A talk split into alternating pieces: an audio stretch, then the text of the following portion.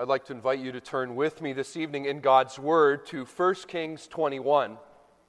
1 Kings 21 will be our scripture reading this evening under the heading of continuing our series, Living for God.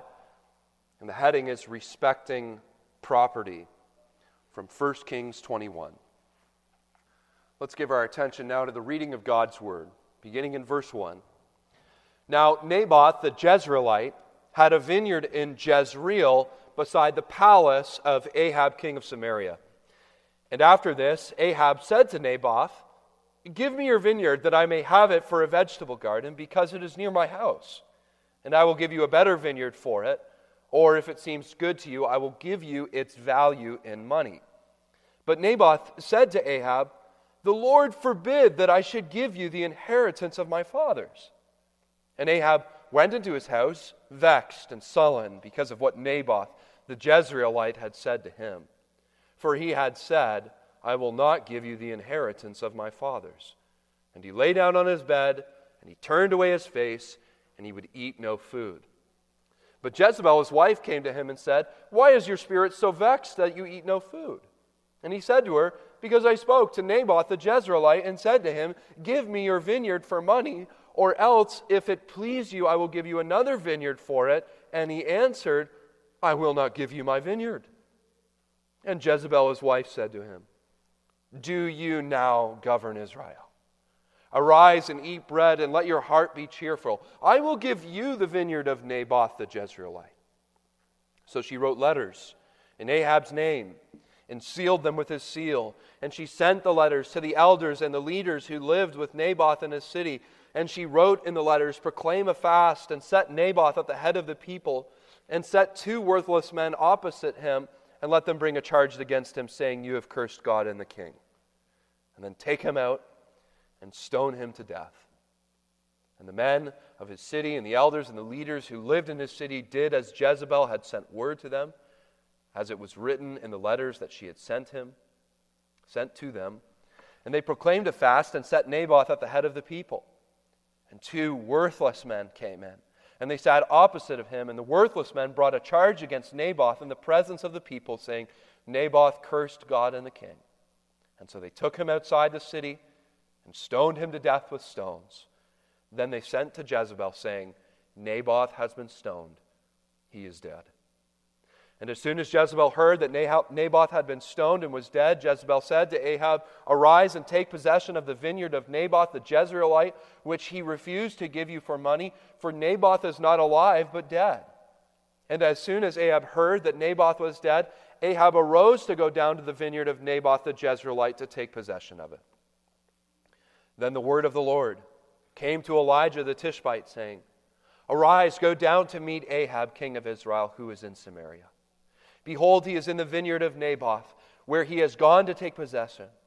And you shall say to him, Thus says the Lord Have you killed and also taken possession? And you shall say to him, Thus says the Lord, in the place where dogs licked up the blood of Naboth, so shall dogs lick up your own blood. Ahab said to Elijah, Have you found me, O my enemy?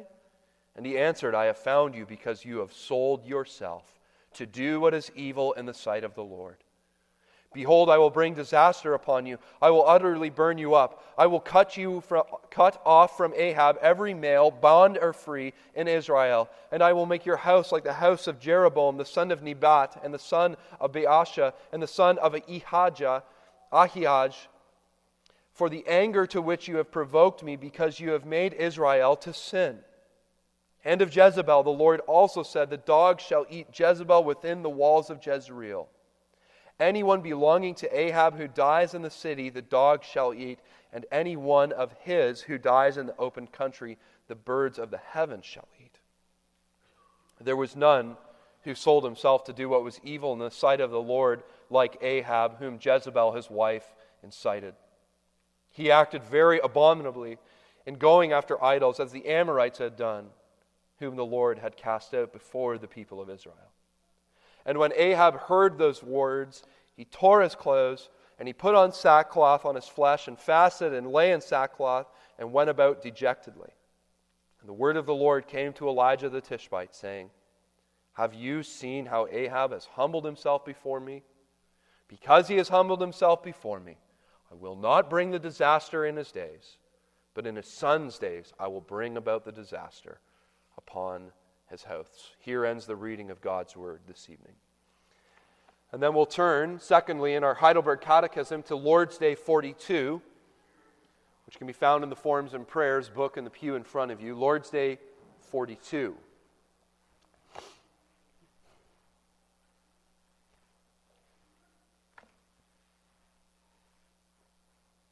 Beginning with question 110 on page 249 What does God forbid in the eighth commandment? He forbids not only outright theft and robbery, which governing authorities punish but in God's sight, theft also includes all evil tricks and schemes designed to get our neighbor's goods for ourselves, whether by force or means that appear legitimate, such as inaccurate measurements of weight, size, or volume, fraudulent merchandising, counterfeit money, excessive interest, or any other means forbidden by God. In addition, God forbids all greed and pointless squandering of his gifts. Question 111. What does God's what does God require of you in this commandment? That I do whatever I can and may for my neighbor's good, that I treat others as I would like them to treat me, and that I work faithfully so that I may help the needy in their hardship.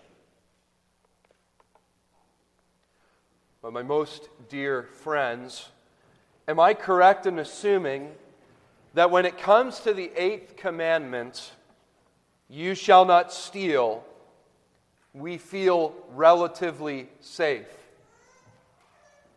Statistically, that's a good guess. The Barna Research Group found in the adults that they surveyed, 86% of them felt they had completely satisfied God's requirements in the eighth commandment.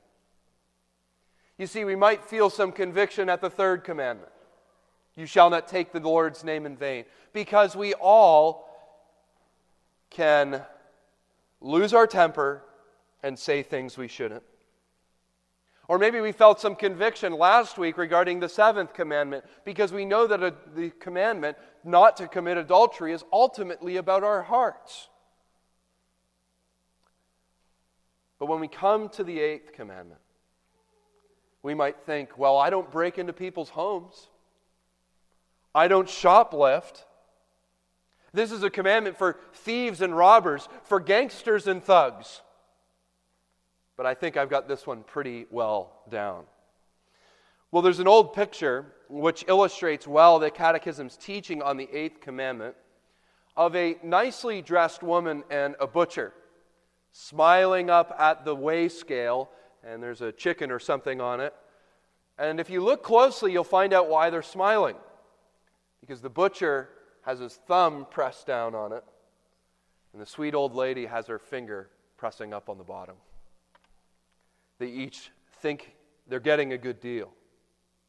But this, too, says the Heidelberg Catechism, is a violation of God's commandment.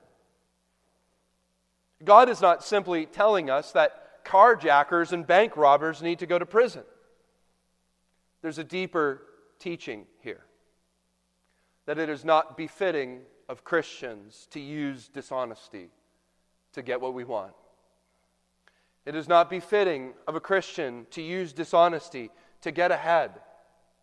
It is not befitting of a Christian to use dishonesty to have more pleasure in life. And look, whether we realize it or not, all Christians are tempted to provide for themselves dishonorably. We've all thought, wow, my taxes are really high. Maybe I'll just fudge a number here.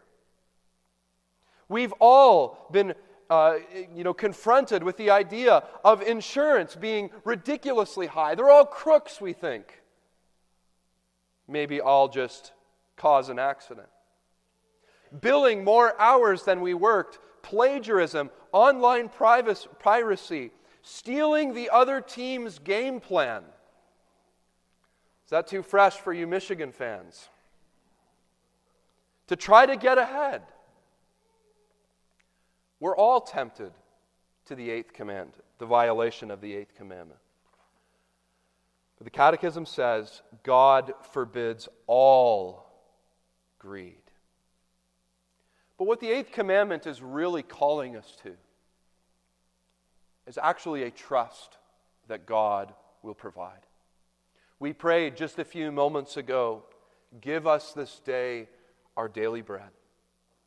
And what we confess in that prayer is that God knows our every need and that He is a good Father who delights to provide for our, His children's needs. He owns the cattle on a thousand hills. He owns the rich treasure houses of heaven. And Paul tells us that He shall supply according to our needs, according to His riches. And you know, if a child has a rich parent, and that rich parent meets all of their needs, they're not often tempted to steal, maybe as an act of rebellion. But so are we children who are richly provided for. We are the children of the richest king in the world, the children of the God of the universe. And we do not need to resort to evil tricks and schemes. What God calls us to in the eighth commandment is to trust Him for our daily provisions. That's our theme for our time together this evening. The eighth commandment does not only forbid theft, but it also commands trust in our rich Heavenly Father. I want to show you this in three points. The temptation to steal, whatever it takes, and judgment inevitable, but repentance available the temptation to steal, whatever it takes, and judgment inevitable, but repentance available. First, let's look at the t- temptation to steal from 1 Kings 21. As we celebrate the Reformation this weekend, it was one of the reformers, Heinrich Bullinger, who said, Those who steal private property spend their lives in prison, but thieves who steal public property walk about arrayed in gold and purple. Stealing by political nobility, the governmental unjust seizing of property may be the most common form of stealing in human history.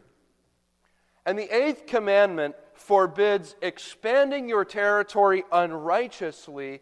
And this is what we see in the story of Naboth's vineyard. See, what you need to see in 1 Kings 21 is that this story is all about location, location, location. Look at verse 1. Naboth, the Jezreelite, had a vineyard in Jezreel beside the palace of king of Ahab, king of Samaria. Jezreel, Jezreel, Samaria. Jezreel would have been located about 24 miles north of the capital city of the northern nation of Israel, which was Samaria.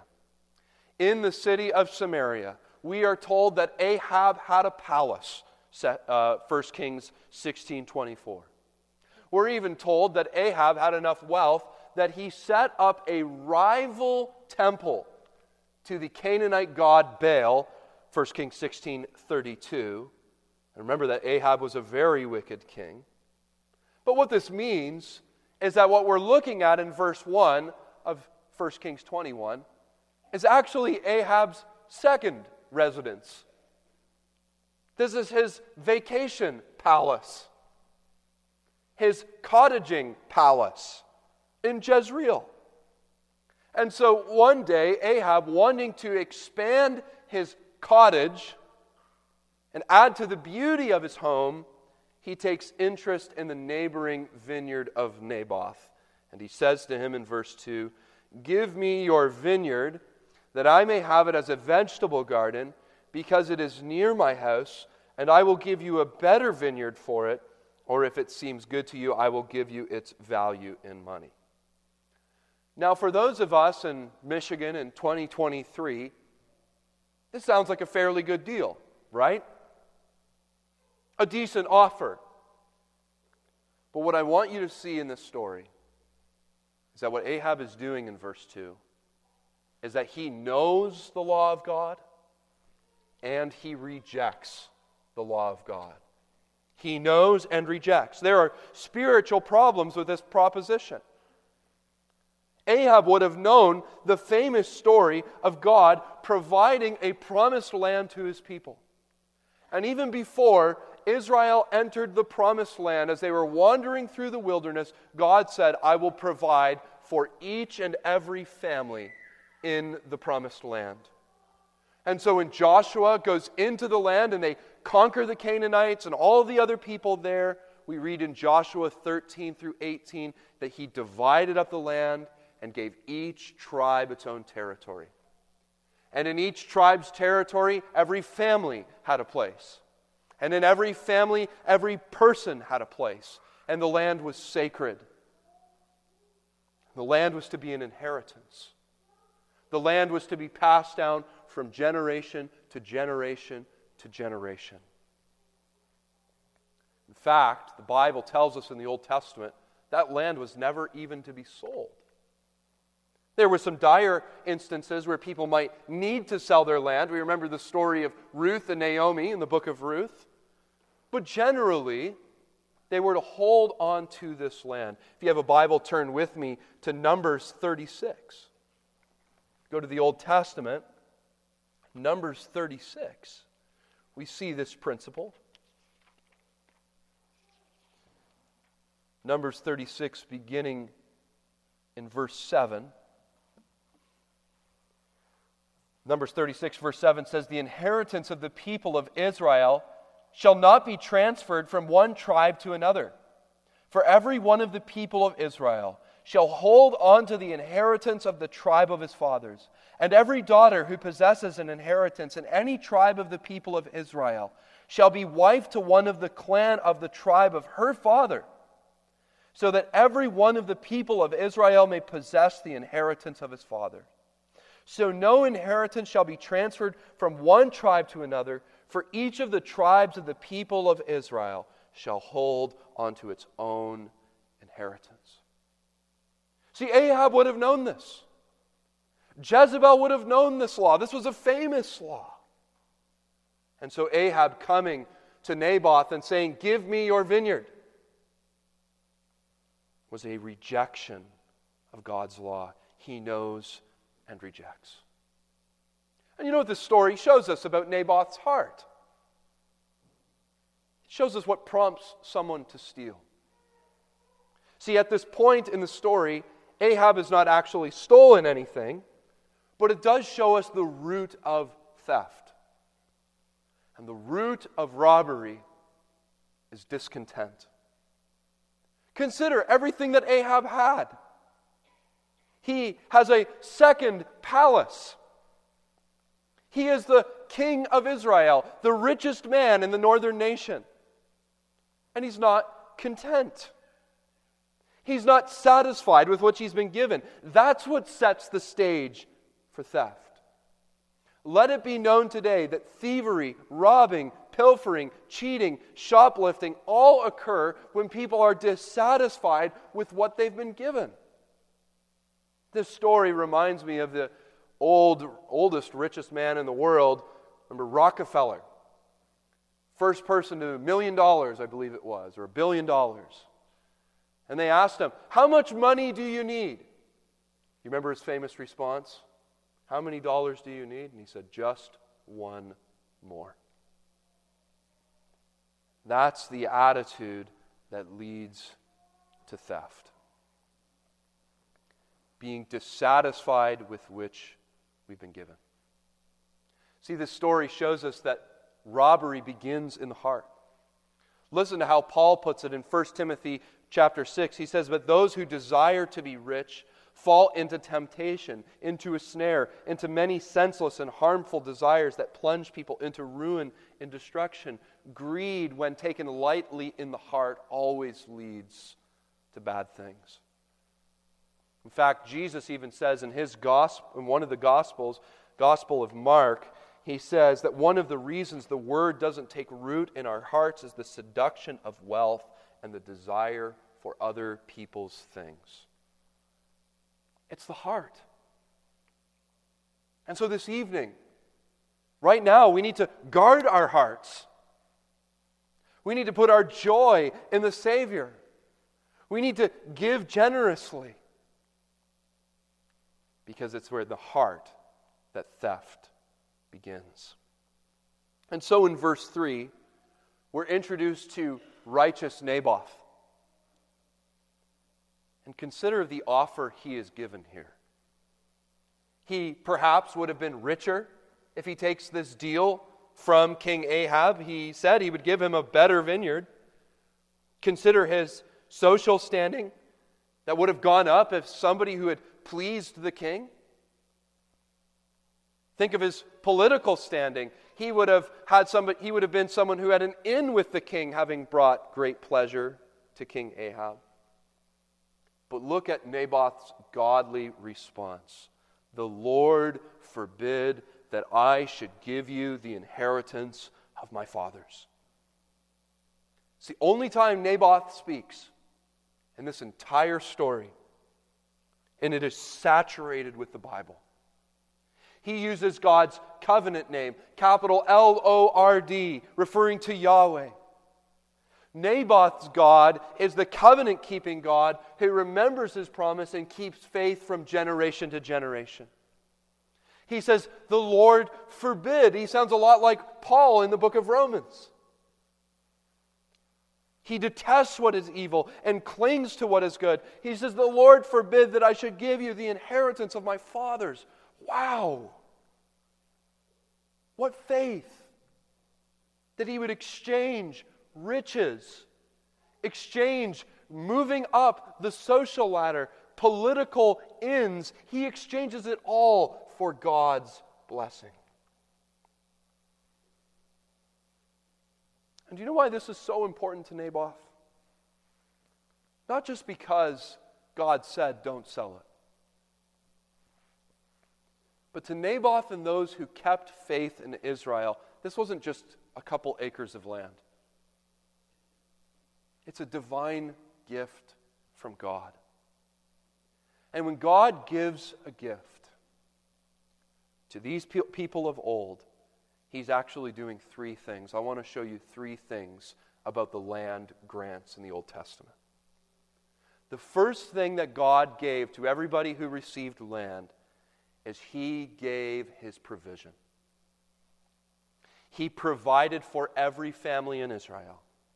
He provided life for them. He provided provision for them. And He provided a place for them and their generations. That's the first thing provision. Secondly, God is guarding the families, even the poor in Israel. He is guarding them against commercial exploitation, somebody buying up all the land and extorting these people of old. He provides, He guards. But I want you to turn with me to Leviticus 25 for the third thing. Leviticus 25.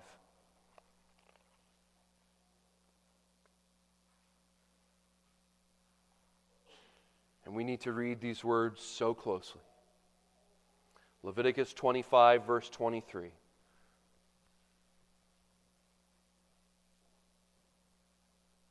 Look what the Lord says. The land shall not be sold in perpetuity, for the land is mine. You are strangers and sojourners with me. The land was the reminder that He is the creator. We are the tenants. But He is pleased as the creator to give His people all that they need.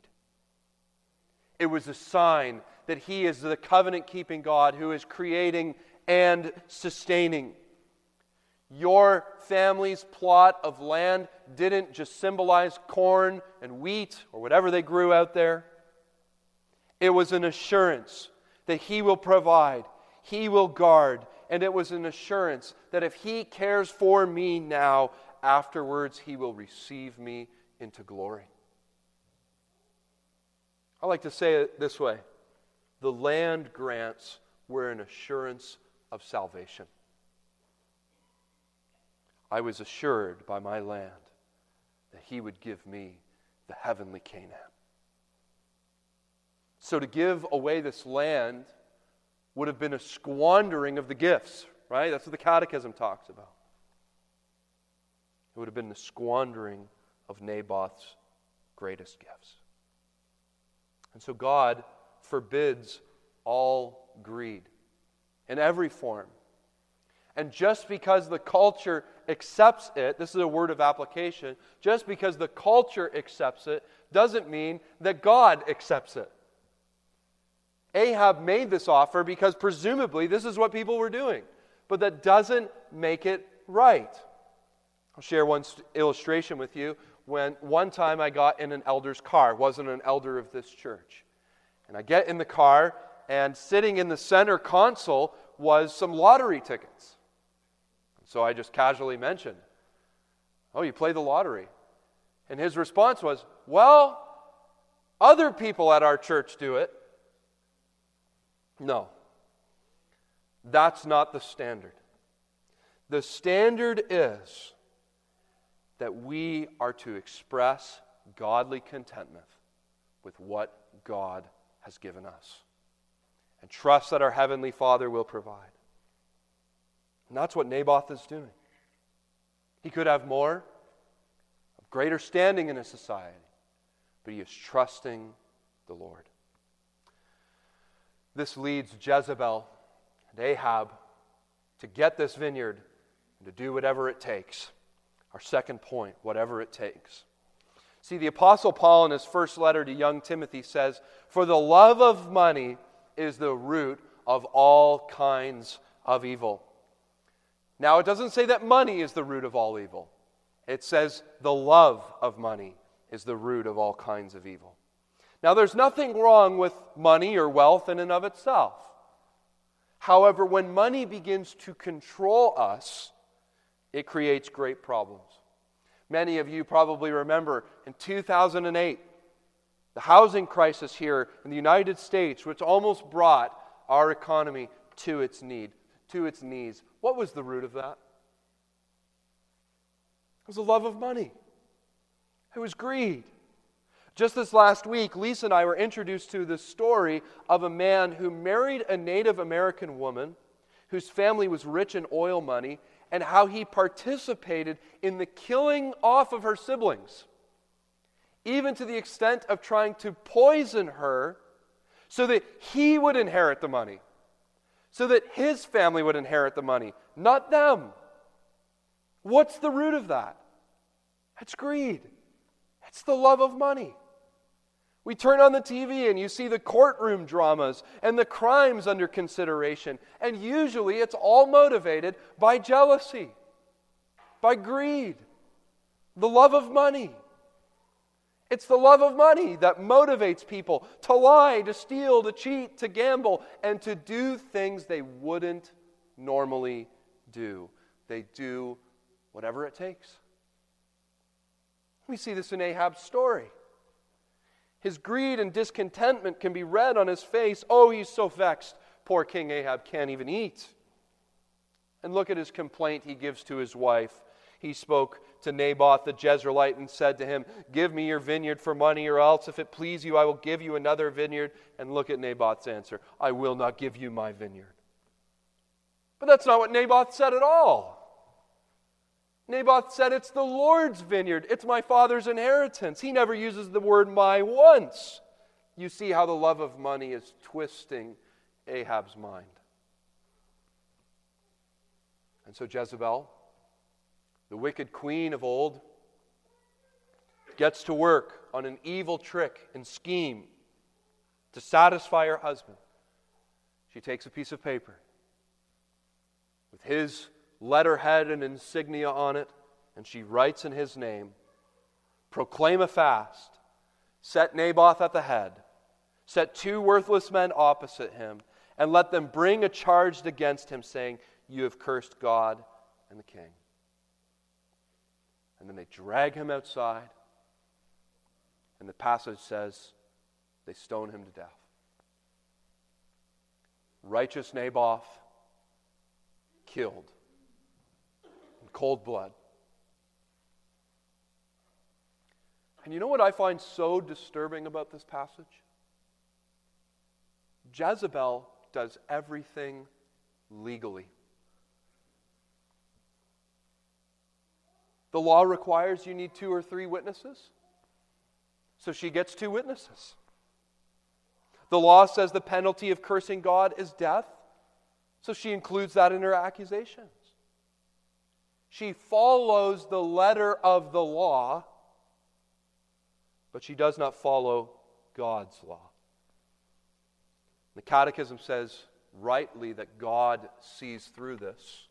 Notice what it says. But in God's sight, theft, which also includes evil tricks and schemes designed to get our neighbor's goods for ourselves, whether by force or means that appear legitimate. And that's exactly what Jezebel has done. She has, through means that appear legitimate, killed Naboth and brought accusations against him. But God can see through the court system. In God's sight, He can see through the words, through the reasons, through right to the heart. Do you love God? Do you love your neighbor? Or do you love money? As Thomas Watson said, a heart would rather part with its blood than part with its money. We see this in Jezebel and Ahab. Do they love their neighbor or love money? Well, we know Ahab's answer to that question. He hears that Naboth is dead, and so he arises and goes down to the vineyard of Naboth the Jezreelite to take possession of it. Now he has his garden at a second palace.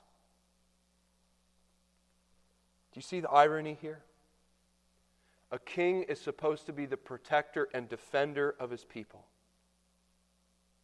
And he values his profit over people.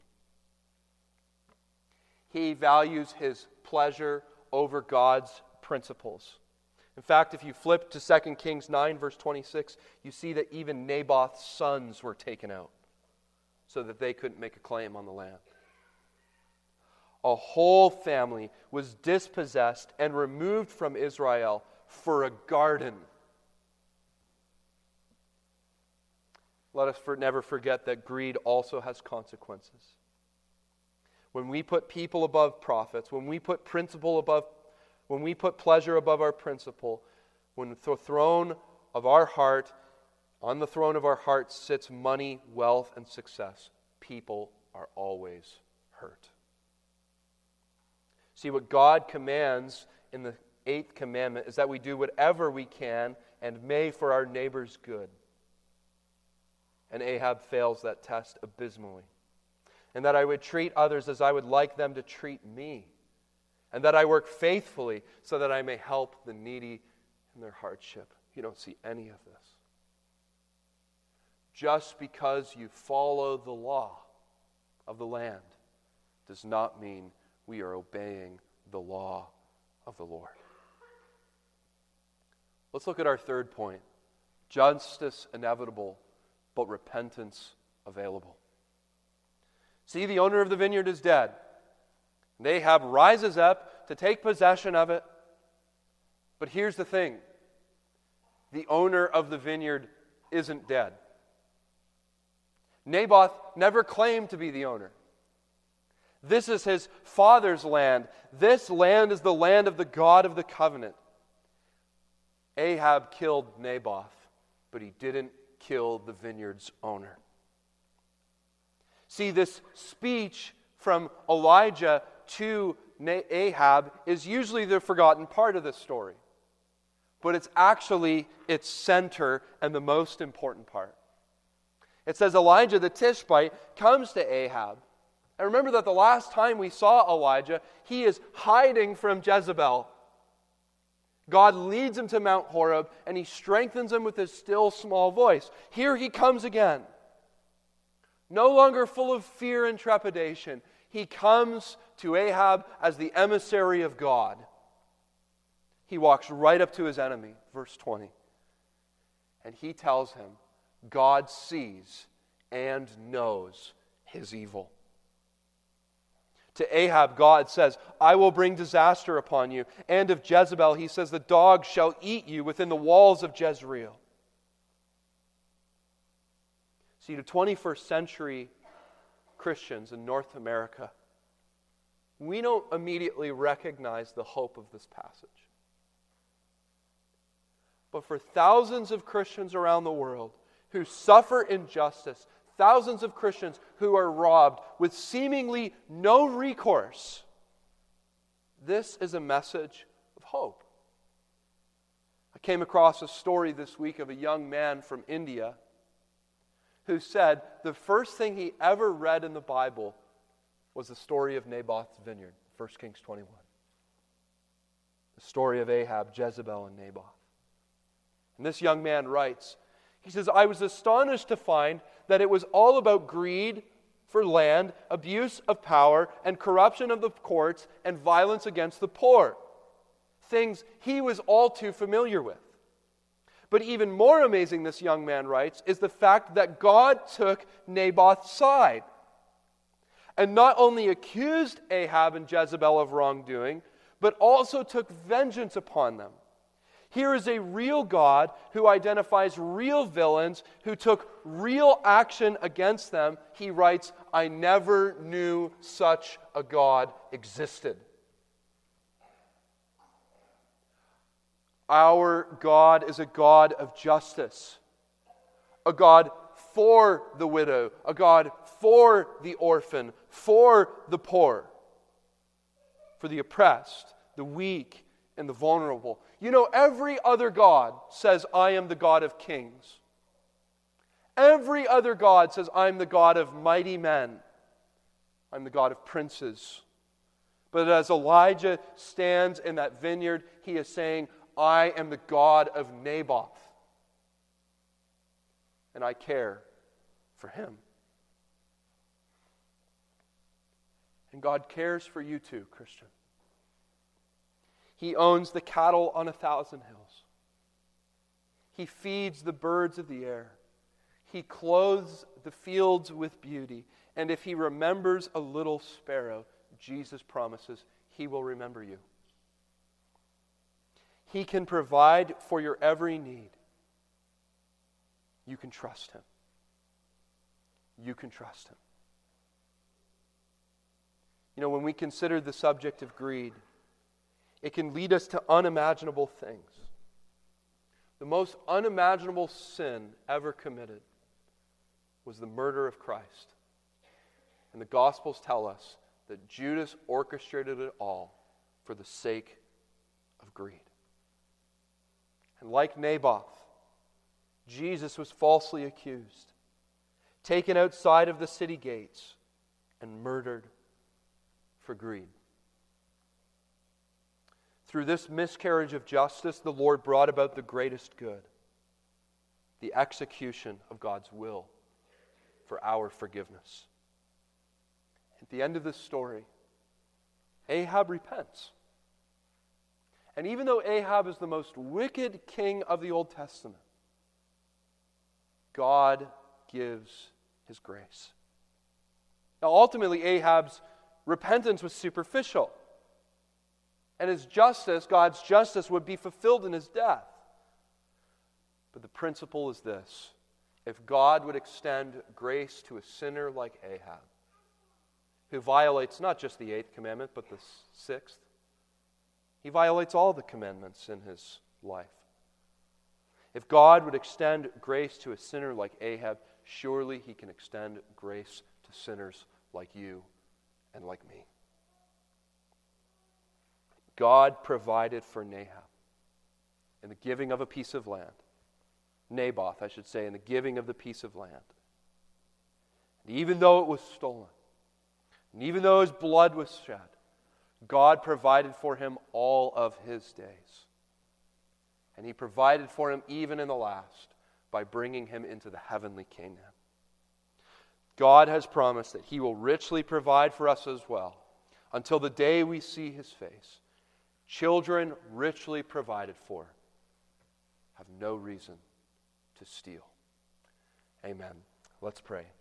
Father in heaven, we thank you that we are able to rejoice this evening in your provision, that you are a heavenly Father who loves us, who cares for us. You care for even the sparrows and the grass of the field. And there's not a single blessing that you have withheld from us. And that one day, ultimately, we will see your face and we will know that you have given us all things. And so, Father, we pray that you would bless us. Keep us far from temptation, that we would not steal. Let us look to you to provide all that we need. We pray in Jesus' name. Amen.